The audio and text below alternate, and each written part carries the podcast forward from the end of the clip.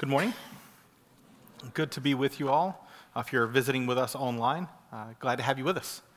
Uh, we're going to continue our study through the book of Daniel. Uh, we'll be in Daniel chapter 6 this morning, uh, a well known chapter of the Bible, probably one of the most well known, Daniel in the lion's den. And so, um, my hope is to be helpful to you with something you're familiar with. Many times that can be a, a challenge. So, I hope to come at this in, in, a way that's helpful to you. Um, the fact is this uh, when God gives us His word, uh, He is revealing Himself to us. So I hope that as you step away this morning, that you have a clear vision of who God is and how He is working through the people that we see in this passage this morning. So will you pray with me uh, that that will be the end result, that you will clearly see who God is and, and know how to walk near to Him? Pray with me, please. Father, we pray in the name of Christ that you would um, show yourself to us through your word this morning. Uh, that as we behold you and see you, we see your character, that it would be uh, lovely to us, and that we would, with affections towards that loveliness, walk with you more passionately. Uh, that you would give us the grace to, to live lives that reflect Christ uh, into this world. And we pray these things in the name of our uh, most beautiful Savior, Jesus Christ. Amen. Uh, so, like I said, we're going to be in Daniel chapter 6 this morning. Uh, last week, uh, as we left off in chapter 5, we were left hanging a little bit. Uh, some conquering armies showed up and uh, took over uh, the nation that Daniel is living in. King Belshazzar was put to death, and King Darius has come to town, and, and that uh, that's a precarious situation for Daniel because when we left off last week, Daniel has like this big purple robe on and like a big gold chain, and he's like the third guy in line. And anytime there's a shift in a kingdom that way, uh, you don't want to be the guy that kind of looks like you're in charge. And so, uh, kind of a precarious situation for Daniel. But it seems like they get things worked out because we read this in chapter 6, verses 1 to 3. It pleased Darius to set over the kingdom 120 satraps to be throughout the whole kingdom, and over them three high officials, of whom Daniel was one, to whom these satraps should give account, so that the king might not suffer loss. This, then this Daniel became distinguished above all the other high officials and satraps because an excellent spirit was in him. And the king planned to set him over the whole kingdom. So uh, it seems like they've gotten things worked out because Daniel, not only uh, is, is he doing well, he's been set above all these other officials, other officials, and he's uh, slated for a promotion to be second behind the new king. Uh, we're not given a lot of details about how this all goes down, uh, but we're given a short explanation of why. Why is Daniel put into this position? And simply put, because he, have, he has an excellent spirit in him. Uh, a similar thing has been said other places in uh, the book of Daniel thus far, but in chapter 5, uh, it says this in verses uh, 11 and 12. Real similar thing. Uh, There's a man in your kingdom, speaking of Daniel, in whom is the spirit of the holy gods. In the days of your father, light and understanding and wisdom, like the wisdom of the gods, were found in him. And King Nebuchadnezzar, your father, your father the king, made him chief of the magicians, enchanters, and Chaldeans and astrologers.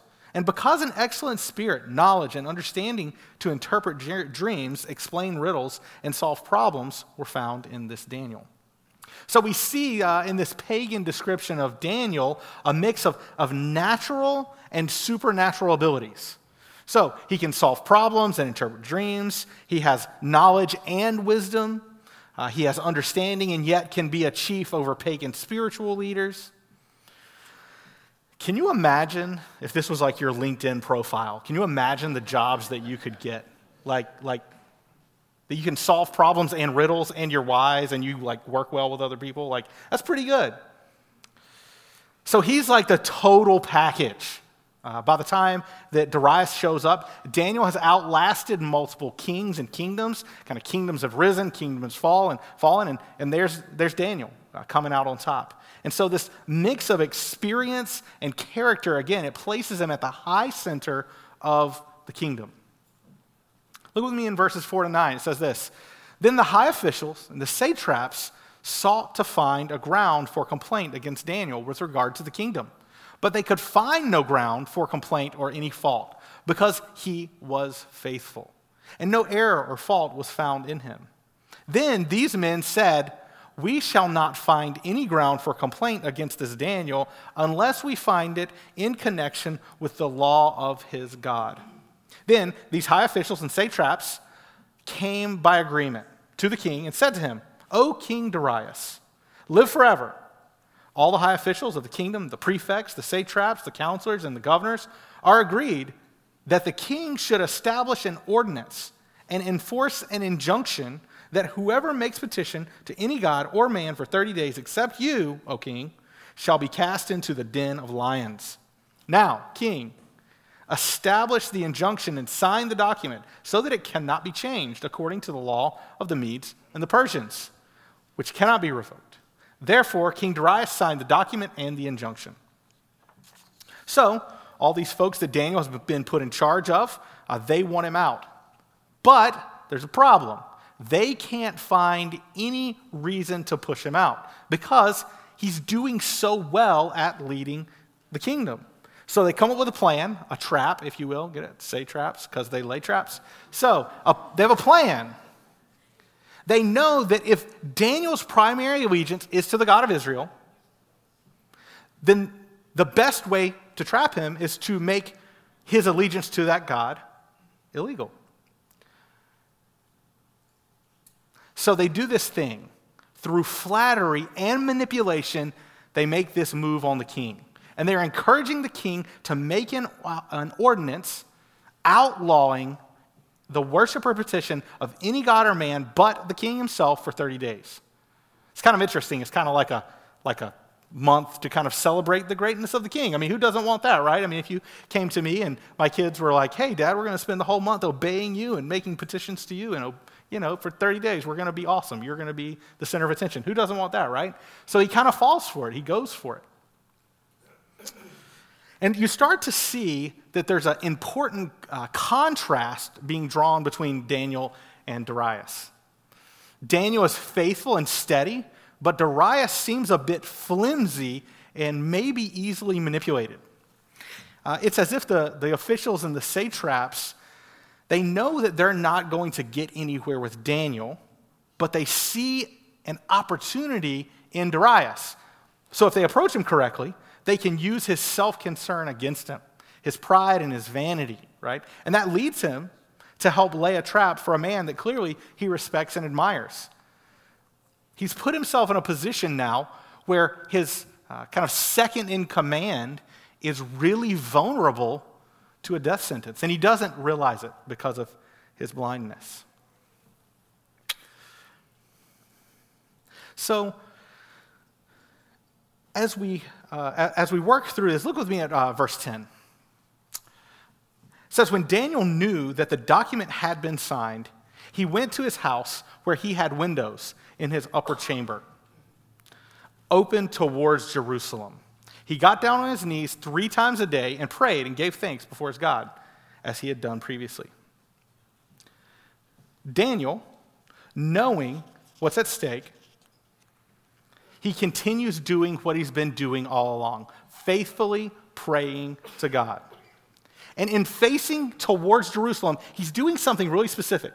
He's anticipating the return of himself and God's people to Jerusalem. They've, they've been promised, you're going to return to Jerusalem.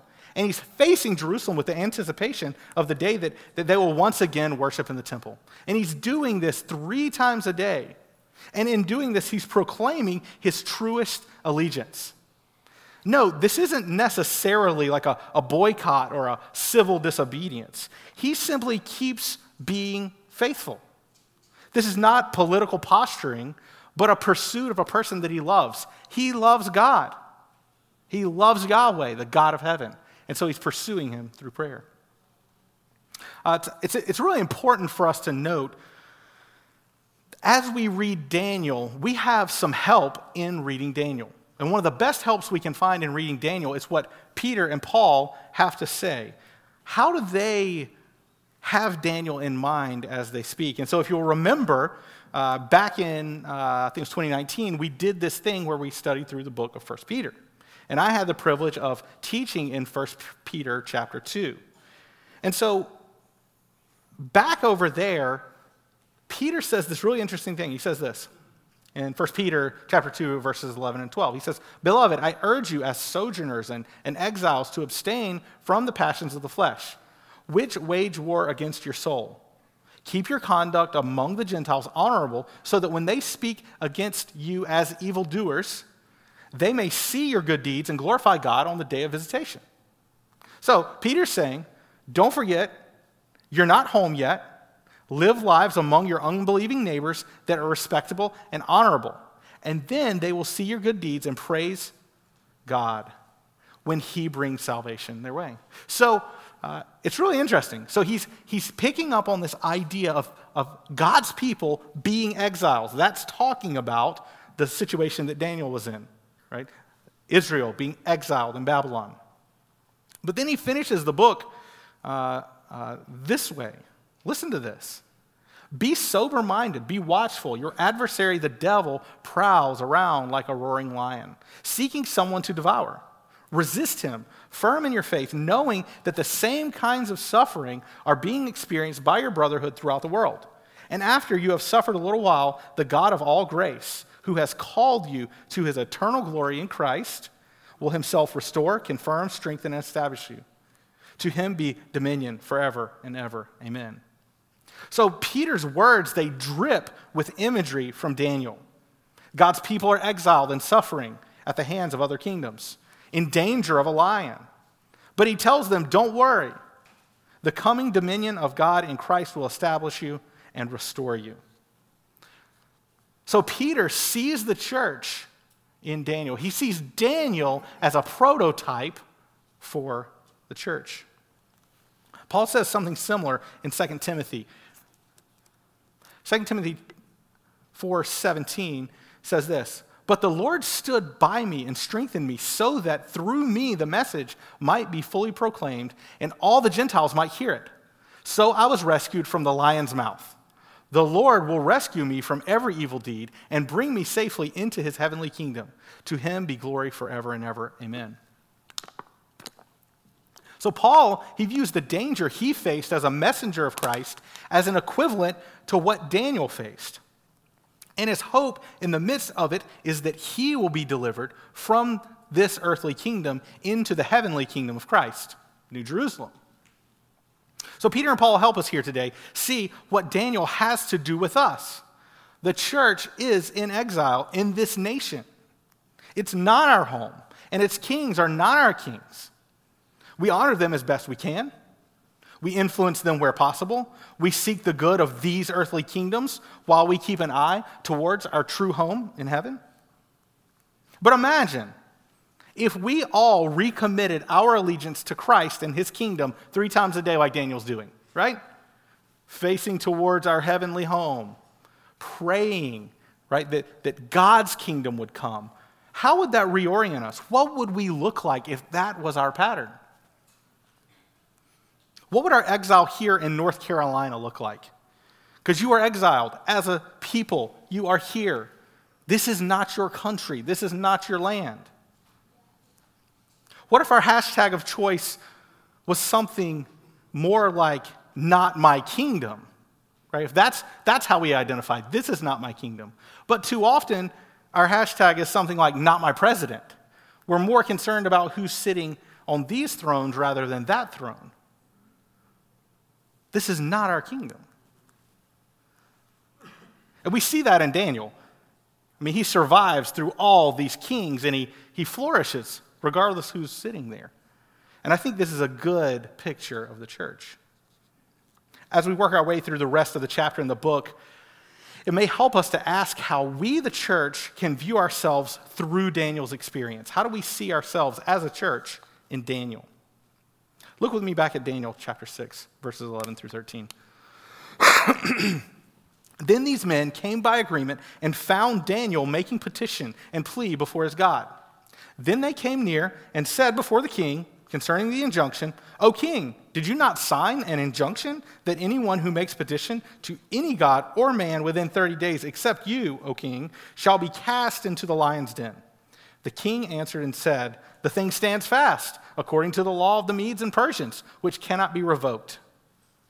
Then they answered and said before the king, Daniel, who is one of the exiles from Judah, pays no attention to you, O king or the injunction you have signed, but makes his petition three times a day. So the trap works as planned. They caught Daniel doing what he's always been doing, making petitions to his God. And now the satraps and the officials have Daniel right where they want him. And likewise, they have Darius right where they want him. They've successfully leveraged the power of the king against Daniel. Verse 14 and 15. Then the king, when he heard these words, was much distressed. And he set his mind to deliver Daniel. And he labored till the sun went down to rescue him. Then these men came by agreement to the king and said to the king, Know, O king, that it is a law of the Medes and the Persians that no injunction or ordinance that the king establishes can be changed. Wow, these guys are getting really annoying right? It's like, you know, he already knows this, like, and they, they like show back up and are like, don't forget, you can't change it, right? So, so they know that Darius is in this position and cannot do anything about it. So Darius, he's, he's stressed by what he has done. And he puts all of his power to work to undo this foolishness that he has caused. But despite all his efforts, there's nothing that can be done. The law supersedes his ability to make a change. You may have noticed that thus far in this chapter, the phrase, they came by agreement, it kind of keeps coming up over and over again. So uh, we've seen it so far in verses 6, 11, and 15. And the idea is that they all came together and there was a lot of them. So uh, some translations say that they thronged about the king. So think of a crowd of folks all saying the same stuff. So when these people are coming to the king, it's not just four or five of them, it's a, it's a bunch of them. And they're all saying the same stuff. And they're making a concerted effort to get what they want. And what they want is Daniel dead. In verse 16, this read, it reads this Then the king commanded, and Daniel was brought and cast into the den of lions. The king declared to, uh, to Daniel, May your God, whom you serve continually, deliver you. And a stone was brought and laid on the mouth of the den. And the king sealed it with his own signet and with his signet of his lords, that nothing might be changed concerning Daniel. Then the king went to his palace and spent the night fasting. No diversions were brought to him, and sleep fled from, fled from him. So, despite all of Darius' efforts, Daniel was cast into the den of lions. It's really fascinating. Darius has come to the end of himself. He's done everything that he can do, and then what does he do? He calls out to God. Daniel, may your God save you. Right? That sounds a lot like a prayer or a petition, doesn't it? So, the very thing that Daniel is being convicted of, calling out to God, asking him to do things, is the very thing that Darius is doing right now. He's come to the end of himself. There's nothing that he can do, and so he calls out to God. If you contrast this narrative with uh, the narrative from chapter 3 in Daniel, where Shadrach, Meshach, and Abednego are thrown into the fiery furnace, one major thing stands out, or a few major things. But one of them is that King Darius has no interest in seeing Daniel put to death. Whereas Nebuchadnezzar, he heats the fiery furnace so hot, he's like, he's like just angry. So he heats the fire so hot that it actually burns up some of his men. And here in Daniel, King Darius says almost exactly what Shadrach, Meshach, and Abednego said The God we serve can deliver us. So Darius is convinced that Daniel's God is a God who wants to deliver his servants from destruction. And the king's deep, deepest desire is to see Daniel saved. Darius' heart for Daniel is, is even further revealed through what he does while Daniel is in the den.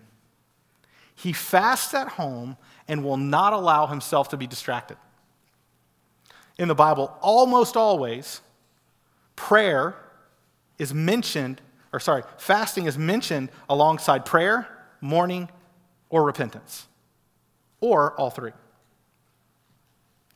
And I'm inclined to believe that this fasting indicates something much deeper. I believe that Darius spent that night calling out to the only God who can deliver, asking God to save Daniel and forgive his foolishness, mourning the decision that he was led into, tricked into, uh, or foolishly walked into. Interestingly, we get more details about what is going on outside of the den than inside of it. Nothing is mentioned about what Daniel does or says before or while in the den at this point. Only Darius. And so we get this really clear view of this king, what he's experiencing and what he's going through. And imagine the tragedy of it all.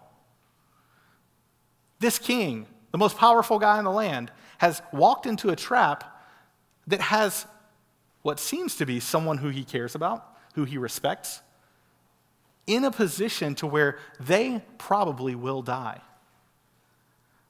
Unless God shows up and does something pretty amazing, Daniel will be torn to pieces. Um, I've had an opportunity to be like this close to a lion before. Uh, the only way that I was able to do that was um, in Dominican Republic, they, they, they do things differently than here. And so, um, if you want to, there, you can just kind of like own a lion and put it in a cage in your backyard. And so, we found this guy who owns a lion, um, and he has it in a cage in his backyard. The first time I went there, he had a lion that was about the size of a Great Dane. He opens the cage and gets in there with it, and he's like, you know, jostling about with it. I'm like, this guy is going to die. But if you if you interact with a like a full size lion, they feed these things like like whole cows. Like they throw a whole cow in there and he eats it that day, right? These things are savage. Like they want to eat you. Like they're looking at you through the cage, like, that's fine. Like, come on in here. Like, we can do this. I mean, everything in you is like, this is a horrible idea. Like, don't get any closer. Uh, we were actually there last year with Keverly, and we're over here doing something, looking at this one lion. This other lion comes up behind her and like swipes at her through the cage, like trying to kill her. Lions are horrible beings. Like, they will kill you. And, and Darius knows this, right? Like he knows about this den full of lions. It is not going to go well for Daniel. And he is, he's really worked up about that. He is very concerned. And he expresses that through fasting. And he won't allow himself to be distracted. So, so no Netflix, right? Like he's not doing anything to let himself be distracted from the fact that he led to this, that he made decisions that led to this. Look with me at verses 19 to 23. Then, at break of day, the king arose and went in haste to the den of lions. As he came near to the den where Daniel was, he cried out in a tone of anguish. The king, the king declared to Daniel, O Daniel, servant of the living God, has your God, whom you serve continually, been able to deliver you from the lions? Then Daniel said to the king, O king, live forever. My God sent his angel and shut the lion's mouth, and they have not harmed me, because I was found blameless before him. And also before you, O king, I have done no harm. Then the king was exceedingly glad and commanded that Daniel be taken up out of the den. So Daniel was taken up out of the den, and no kind of harm was found on him, because he had trusted in his God. So King Darius, as early as possible, he gets up and quickly goes near to the den where Daniel is. Fearing the worst, he calls to Daniel in anguish and to his relief. Can you imagine the relief when he hears Daniel's voice? He pulls, he has Daniel pulled up out of the den, and nothing on him is harmed. So here we get a little bit more detail about what went down through the night. And Daniel gives a really simple answer God sent an angel to shut the lion's mouth. And again, the similarities to Daniel chapter 3 are striking. God sends a supernatural being to deliver his servants from natural danger. God is with them in their suffering in the form of an angel. And when, he, when he's pulled out, when they're taken out and inspected, no signs of harm are found in them. You remember Shadrach, Meshach, and Abednego had not even the smell of smoke on them. Similar idea here no harm, nothing was touched, everything is fine. Daniel attributes his deliverance to God judging him blameless. It would be best to understand him to, to be saying that he was blameless in the matter of his conviction and sentencing to the den. Furthermore, he is blameless when it comes to the king. He did him no harm. So before God and man, in this matter, he is blameless. His conviction was unjust, but God delivered him. God gave him justice.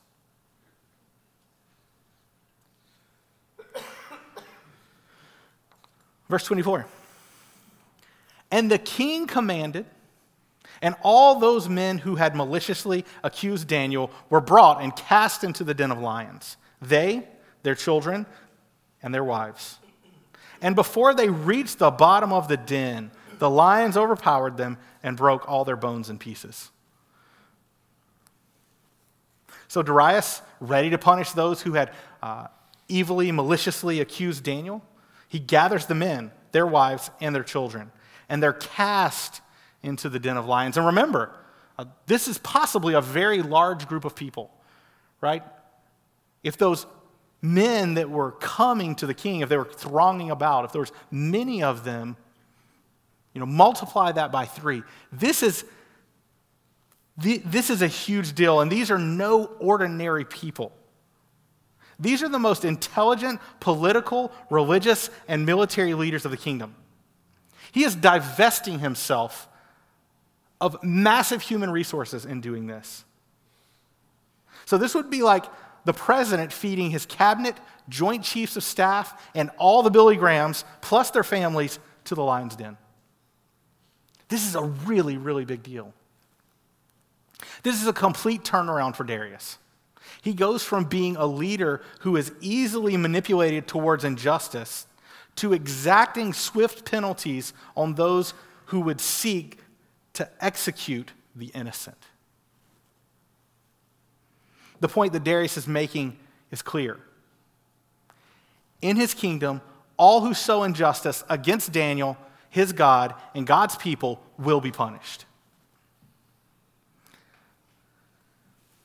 So, thus far, we've seen that King Darius has a, a deep respect and care for Daniel. It's also clear that he has a, a rich interest in the God that Daniel worships. But in the next few verses, we see that interest take on a tone of devotion and, and maybe even worship. Read with me Daniel 6, 25 to 28. Then King Darius wrote to all the peoples, nations, and language that dwell in the earth Peace be multiplied to you. I make a decree that in all my royal dominion, people are to tremble and fear before the God of Daniel. For he is the living God, enduring forever. His kingdom shall never be destroyed, and his dominion shall be to the end. He delivers and rescues. He works signs and wonders in heaven and on earth. He who saved Daniel from the power of the lions. So, this Daniel prospered during the reign of Darius and the reign of Cyrus the Persian. So, if we compare this decree to the first one from Darius, we see a major shift. The first one is a petition where King Darius is at the middle for 30 days. That, that no petition can be made to anyone but him for 30 days. But, but this one says, fear God forever. That's what he's telling people to do. Don't fear me, fear God forever. The first one was solicited by others, but this one is very personal, seems very personally motivated out of that experience that he's having. The first one seeks to promote division, but this one seeks to multiply peace. He says, Let peace be multiplied among all you people out there. And it's really well written. I mean, Chris Tomlin would have a hard time writing a better description of God, right? Like, like we could sing this on Sunday morning. What a rich description of God. He's alive. He endures forever. His kingdom shall never be destroyed. His dominion shall never end. He delivers and rescues. He works signs and wonders. So not only does he confess these things about God, he decrees that others tremble and fear before this God. Major shift here. So I don't know if Darius became a true worshiper of the one true God. I can't tell you that for sure. But this I know for sure. Darius got to see God work in the suffering and persecution of Daniel. And here's a word for the church, I believe. If Daniel is our prototype, as Paul and Peter said, then we will suffer, but our friends and neighbors, maybe even kings, are watching. And they will know our God by how we suffer. They will see our God in the suffering with us. And when he shows up in our suffering, then we will see, and they will see, what kind of God he is. A mighty God with a heart shaped like salvation. That's our God. So let me ask you who's the Darius in your life, church? A person far from God but near to you. A person who respects you and is near enough to see you suffer. A person who cares enough about you to call out to any God who will listen when you suffer. Who's letting you speak wisdom into their lives? Who is God giving you peace and favor with? God wants to use the life of this church like he used Daniel. And he wants to reveal his mighty hand by being with us in suffering. Let's pray to that end. Let's pray towards heaven and let's watch God work among us. Maybe you're here this morning and you feel more like Darius. Maybe you feel easily manipulated or overly concerned with what people think. Maybe you feel like you're just kind of looking in on some things that God is doing. Maybe you feel far from God but there's hope in the midst of that. There's hope for change and growth. And we see that in Darius. God is working in him to change him. Let me encourage you, if you feel that way. Pursue friends who know God and can help you see him more clearly. So that you can say with Darius, He delivers and He rescues. in Daniel, uh, specifically in the lion's den here, we, we see that the heart of God is clearly revealed. And, and God has a heart to save. But here in Daniel, it's, it's only a shadow of God's truest heart to save his people. The fullness of the heart of God to save looks like this God Himself would step into the story and face the fire and face the lions. He doesn't stand far off to save, but he comes near. Jesus, truly God and, and truly man, came to bring life, but he was betrayed by his own people, not foreigners. And he was sold into death by one of his own followers. He was not delivered from danger, but thrown into it. His body was torn with violent whips. He was stripped of his dignity and clothing, mocked with purple robes and a thorny crown, spit on and, and hit on the head. His body was not kept from harm, but it was pierced multiple times. No angels came to walk with him or shut the lion's mouth. He was alone and forsaken, crushed and ridiculed, put in a tomb, sealed with a rock to rot. But here is the true greatness of our God to save. When they rush to find him first thing on the third day, there's an angel saying, He's not here. Why do you seek the living among the dead? Even though he really died, he is truly alive. And in this death and being raised again, he defeated all the lions and extinguished all the flames, so that now his people may live and die with hope. The hope that we will be raised with him to new life, and that we will live with him in a city that he is preparing for us where he will be king. Brothers and sisters, our God has an unquenchable desire to save his people from destruction. So much so that he faced and took on destruction for us and was raised again. So, what words can we form to praise a God like this? If, if Darius you know, sends out a, a decree, then what will be the words that you send out? What will be the words that you use to let people know about this great God? What will be the lives that we live in response to a God who does those types of things? And I think the words of 1 Peter inform us here. Look back with me at the passage we looked at before, and I want to leave you with this. Because this is what is said to the church when Daniel is considered. When Peter and Paul read Daniel, they say stuff like this to the church Beloved, I urge you as sojourners and exiles to abstain from the passions of the flesh, which wage war against your soul.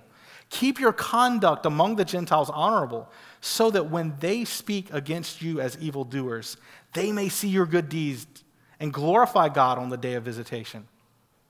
Live honorable lives as you exile here regardless of what people say about you, so that when God visits your friends with salvation, they can do what Darius did. They can praise God, who is great, who delivers, who saves. Let's pray. You are great.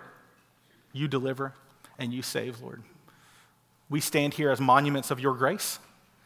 Each of us who know you and have walked with you can say with Darius, Oh, yes, you save. Father, we ask that you would give us grace, a deep grace to suffer as people look upon our suffering. And that, Lord, they would say, Man, it really seems like, really seems like God's with them in this. And we may suffer harm because, Jesus, if you suffered harm, and a servant is not greater than their master.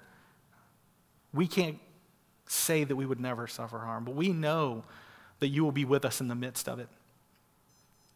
That you have gone before us and you've suffered greater, and that you are a high priest who has tons of compassion and can give mercy and grace to us in our time of need. And so, God, we wait. We wait for you to work in our suffering. We pursue friendships and people near to us but far from you, that we might weave our lives together with theirs. So that the type of work that you did in Darius can be done in those that we call neighbors and friends and family. We pray it in the name of Christ. Amen.